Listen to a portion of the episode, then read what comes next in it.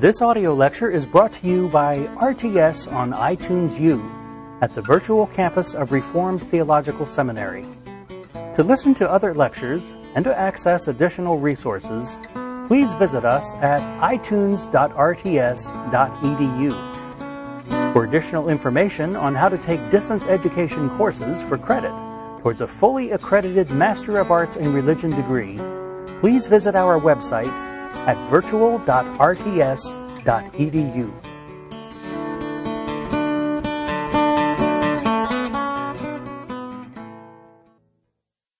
So let's look at first the Pelagian system, some of the key ideas. What this is really is a quick, relatively quick, summary of some of the basic ideas. I'm going to compare then the same basic ideas with the Augustinian system.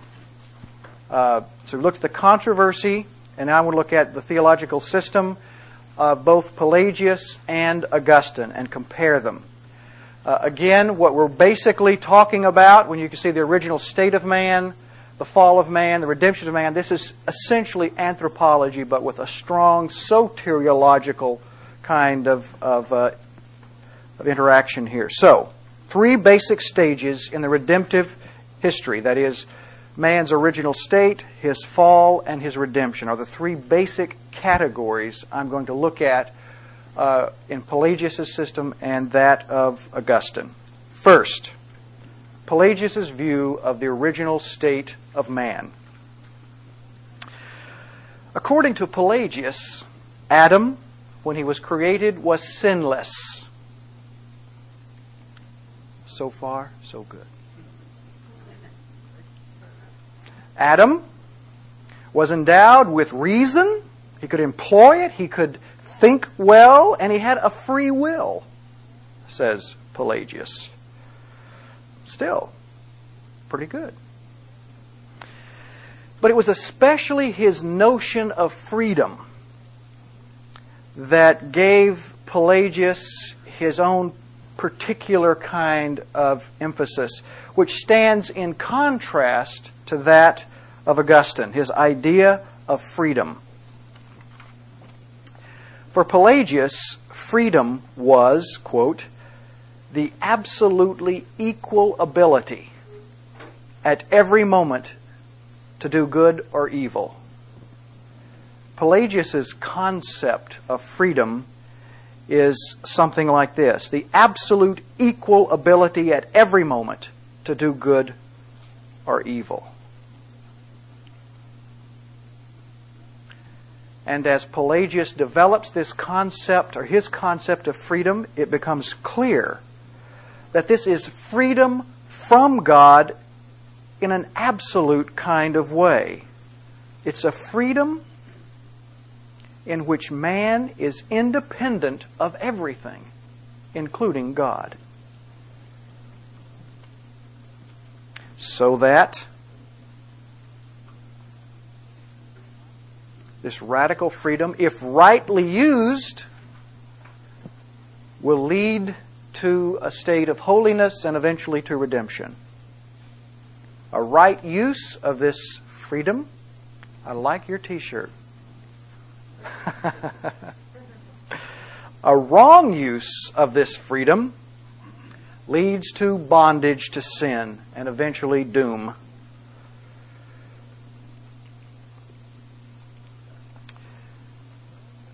So, a stress on freedom, it's, it's a, an almost, it's, it's a very radical notion of freedom. There's one other feature to his concept of freedom that I think is, is, is uh, very helpful and, and noteworthy.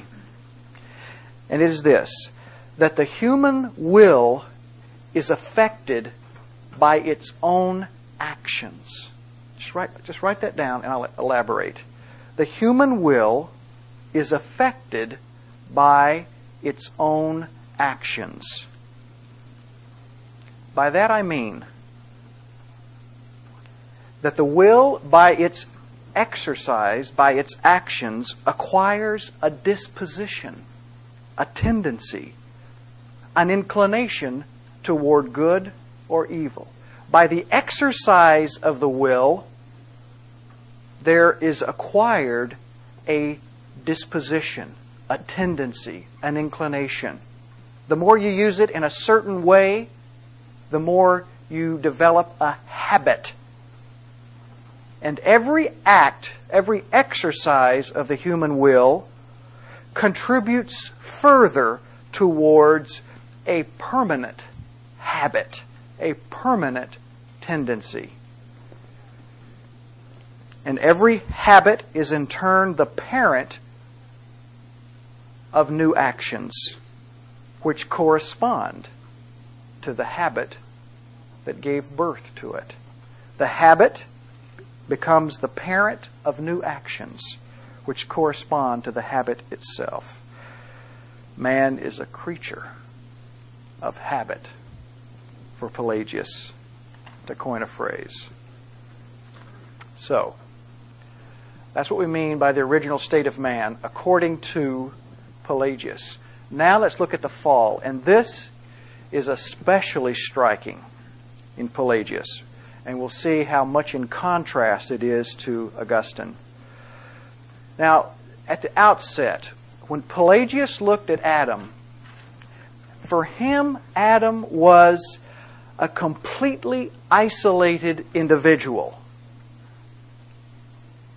Completely isolated. The sin of Adam was a single, isolated act of disobedience. The sin of Adam was merely a single, isolated act of disobedience. So Adam was no representative of mankind, and therefore his actions have no relevance beyond himself. He made a mistake and he paid the price. Story ends. There were no consequences to Adam's disobedience. It was a single and, according to some of the followers of Pelagius, Julian of Eclanum in particular, it was a single and somewhat excusable mistake. Julian had likened Adam's sin to an insignificant, this is a quote, an insignificant offense, the insignificant offense of a child who allows himself to be misled, but afterward repents. I'll say that again. Julian of Eclanum. He was the probably the most articulate spokesman of Pelagianism after Pelagius. And he sort of reduces the fall to a quote, the level of an insignificant offense of a child who allows itself to be misled but then afterwards repents. For him, that's essentially what Adam's fall was an insignificant, and I would add, isolated offense. No consequences. There are no consequences to the body of Adam physically. There are no particular consequences for his soul. And I think for our purposes, I want to underline this next thing, there are no consequences for his posterity. Every person who comes after him must stand or fall on his own as individuals. Now, having said that, it's let me make the point very clear. Pelagius does not believe in original sin. Period. Nor does he believe in any hereditary guilt. Those who follow after Adam do not incur any guilt of any sort. According to Pelagius, men and women are born tabula rasa, blank slates. They are born with a, a, clean slate, neither good nor bad, and they have an equal capacity for good or for bad. There's no inherent guilt and no inherent sinful nature. Now, the logical question one would want to put to Pelagius at this point is Pelagius, how then do you explain all of this? All of you wretched, sinful persons that populate not only this classroom, but this world. Listen to Pelagius' response for why you and I are sinners. Sin exists mainly because of the bad example of Pelagius. the bad example of Adam, sorry. Okay. The bad example of Adam.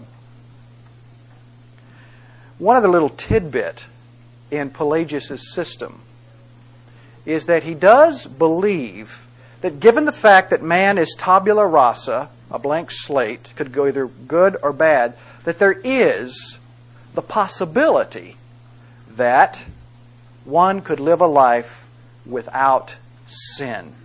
He believes that perfection is at least a possibility. And in fact, he looks back and besides Jesus identifies Abraham and Mary as two persons who in fact did live sinless lives. They were born with neither an inclination for good or bad, but they chose to do exercise their will in a good way and continue developed a habit and continue to live their entire life without sin. So, there is the possibility of perfectionism in Pelagius. Redemption, man's redemption. Bottom line here is that the present moral condition in which one finds himself is exactly the same as that of Adam before the fall. We are in exactly the same moral condition. And since he denies original sin, there's no corruption in man and men are not burdened down with a sin nature. The only problem, as I've already said, is the bad example of Adam, and some have imitated that. Redemption is ultimately the exercise of one's free, with an emphasis on free, will to follow the good and do the good. Now, mentioning, having mentioned the, the will, the free will that exists now in every human being, just as it did with Adam before the fall. I need to also say that this means for Pelagius that the fall, Adam's disobedience, did not lose nor did he damage his free will. It was exactly the same before and after. Very different from Augustine. Now, it, it would appear that given this kind of description, that divine grace is really quite unnecessary. And yet, Pelagius does talk about two kinds of grace. He talks about a natural grace. This natural grace by that term, he simply means nothing other that God, in His grace, gave man a free will. That is an expression of natural grace by simply giving a person free will. He also mentions supernatural grace. Now, this is a uh, the kind of grace that sort of functions in a secondary kind of way to help and assist man as he exercises his will doing good things, which will be then rewarded. God's grace can kind of, of assist and help man's own exercise of his will. It's an external kind of help. But it's not absolutely necessary for salvation. Because theoretically, one could live a life sinless. and therefore not need any particular grace. Now, one really important notion as we talk about his view of, of uh, redemption, and that is, and with regard to this supernatural grace, and that is that God bestows this, this extra grace, this grace to assist man, uh, only as a matter deserved, as a meritorious response to man's first exercising his will toward the good, doing the good things. Because I do all of these good things, I exercise my will to do good. God sees that and says, Aha, I'll reward him. So I'll give him a little shot of grace, a little supernatural grace. For those who are not Christians, they do not deserve God's grace and they don't get it. Christians get it because they deserve it. There's this inherent idea of merit involved in uh, Pelagius' system. To sum up, then, the Pelagian view of redemption, we can say that redemption is accomplished by basically two things human effort, which is sort of perfecting its natural powers of free will. Human effort, that is, sort of perfecting man's natural powers, and employing God's grace so to get over the rough spots, if you will.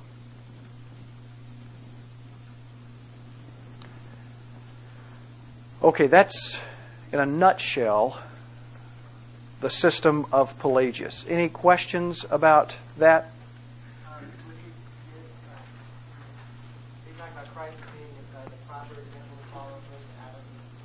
Yeah, I mean, it would be the counterexample to follow. Sure.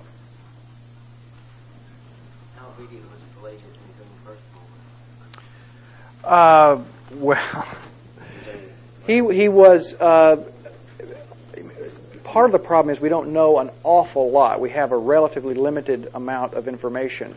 Uh, it's it's very interesting that Augustine always writes with uh, considerable respect toward his person. The only time he casts aspersions on his moral character is the time he appears before a council and sort of says that his uh, his buddy Celestius uh, is off theologically a little bit. In fact, he just says he was foolish to go to Carthage to try to get ordained. So, so there's that little sense of betrayal of his follower. But on the whole, it is note, it's, it's noteworthy that Augustine does seem to show a lot of respect, which uh, would suggest then that he was a man of some moral repute. Uh, Pelagius was a moralist. And you wouldn't be a very good moralist if you weren't pretty moral. So, Twisting any scripture to get his theology? uh, in my judgment, yes. Oh, yes, yes. He wrote he wrote a commentary on on Paul's epistles. So, so he is very much. I mean, all of these people, you know, throughout history, will cite scripture to support their view. Then how does he deal with, with Genesis and the, the, the casting out of Adam out of the garden and then thorns grow up now? How Well, he, he simply simply looks at what Adam did and says that's one man's sin, and he paid the price. He got kicked out. So what? It's it's one particular situation that, and the, and the key thing about Pelagius's view really is the fact that there is no consequence for the rest of mankind. Yes, absolutely, Mike. Uh, the supernatural grace and the natural, the uh, supernatural seems to me you're saying it's by some merit that one gets bestowed as supernatural grace. Yes. That just seems to fly in the face of a definition of grace as an unmerited favor. How is that grace and it's uh, supernatural grace?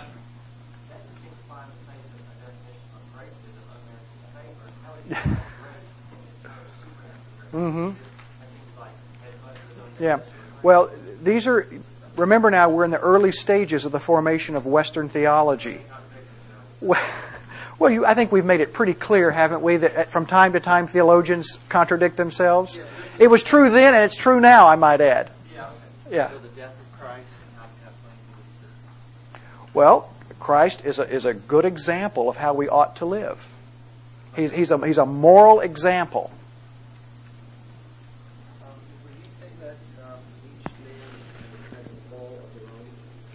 No, not, not necessarily. Yes, it's, it's, you, you are not, it's, it's your own fault. It's your own fall. And you bear the results yourself. Yes. I mean, you are, one of the other things is you're disconnected from Adam. There's no relationship per se. Let's move on then to Augustine. Look at the same basic categories. Uh, and what you notice is that, and I'm speaking generally, that Augustine has a higher concept of Adam before the fall, a deeper view of Adam's fall, and a greater appreciation for God's grace than does Pelagius.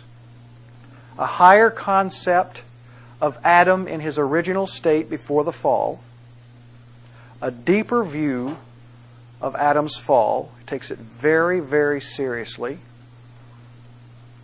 and consequently has a higher view, a greater view, I said, of God's grace.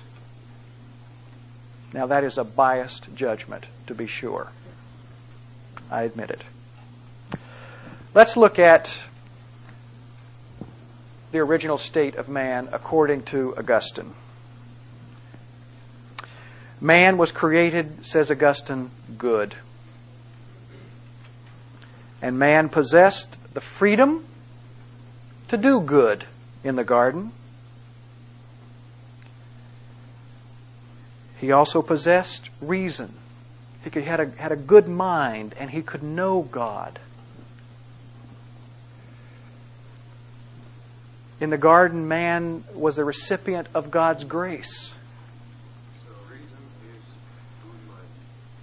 He has the ability to reason and to know God.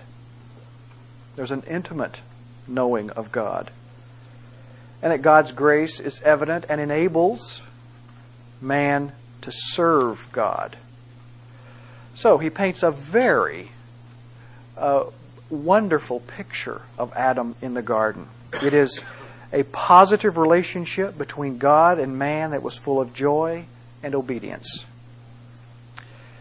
But Augustine adds something that Pelagius doesn't have in his concept of man before the fall. Augustine says that the original state of man was relatively perfect, not absolutely perfect. And by that, what I'm trying to get at is to say that even before the fall, man was subject to the possibility of change. There was still a possibility of change, of development.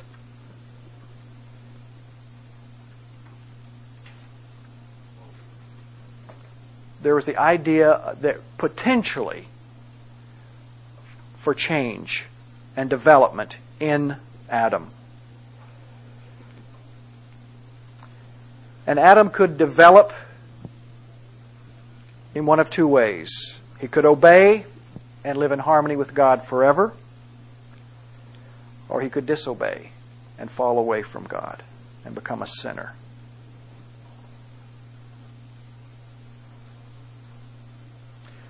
Augustine called this stage posse non peccare, able not to sin. Man had the ability. He wasn't uh, absolutely always going to do right, but he had the possibility. He was able not to sin. That's the, the key phrase that he employs. The other thing, this is an incidental note, I'll just mention it. Unlike Pelagius, Augustine said of Adam before the fall that if he had obeyed God, Adam would have retained immortality. If he had obeyed God, then he would have lived forever. Pelagius said Adam would have died even if there had been no fall. Pelagius said that if Adam that Adam would have died physically, even if there had been no fall at all. Augustine sees that there are physical, there is a physical and a spiritual death that occurs as a result of Adam's disobedience. Another difference between Augustine and Pelagius concerns the will of Adam. Pelagius, when he looked at the will of Adam before the fall, he painted a picture in which his will was absolutely neutral. It could go either this way in obedience or this way in disobedience, just completely neutral. That's not exactly the case with Augustine. Man was not completely neutral. Augustine says, in, in contrast to Pelagius, that Adam was created good. And for Augustine, that meant that there was a positive tendency to do good and to obey God. Man, says Augustine, was created with a positive tendency to obey God. And yet, at the same time, he had the possibility of sinning. Now, this is significant because for Augustine, and look at his interpretation of Adam, it means that Adam did not merely choose between two equally inviting choices with no obstacle whatsoever to, to either choice. Adam did not merely choose between two absolutely equal choices. What it means for Augustine is this that Adam had to overcome his own natural predisposition to obey in order to disobey. Do you see the gravity of Augustine's view here? Augustine says that Adam had to overcome his own natural predisposition to obey God in order to disobey. God had created Adam good with a positive predisposition. So you can see there's a much more profound uh, understanding of Adam's fall by Augustine than with Pelagius. Okay. The original state of man, the fall of man.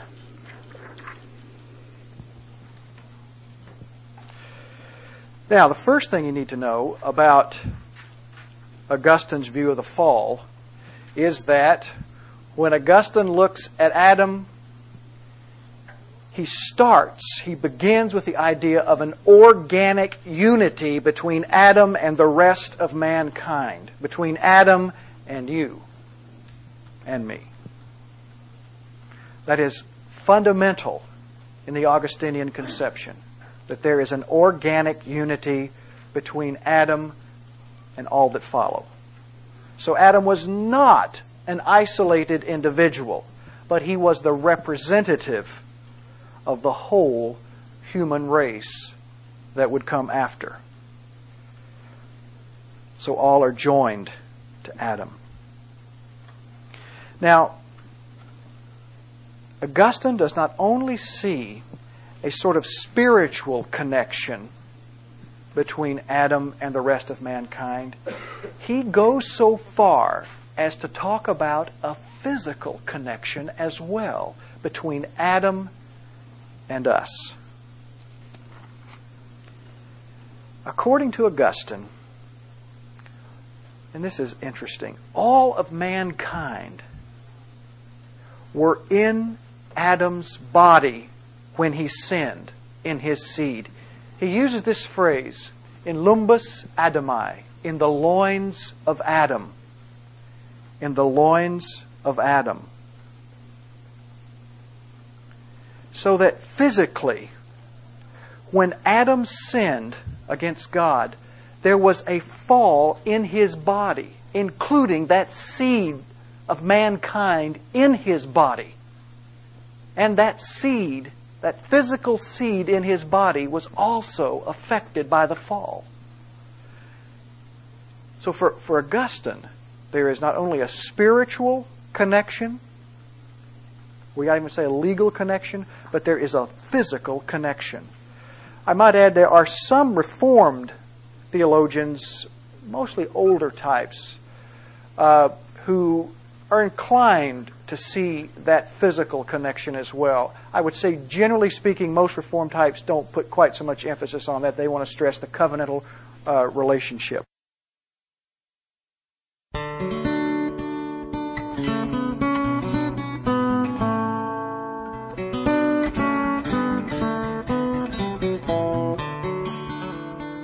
This audio lecture is brought to you by RTS on iTunes U at the virtual campus of Reformed Theological Seminary.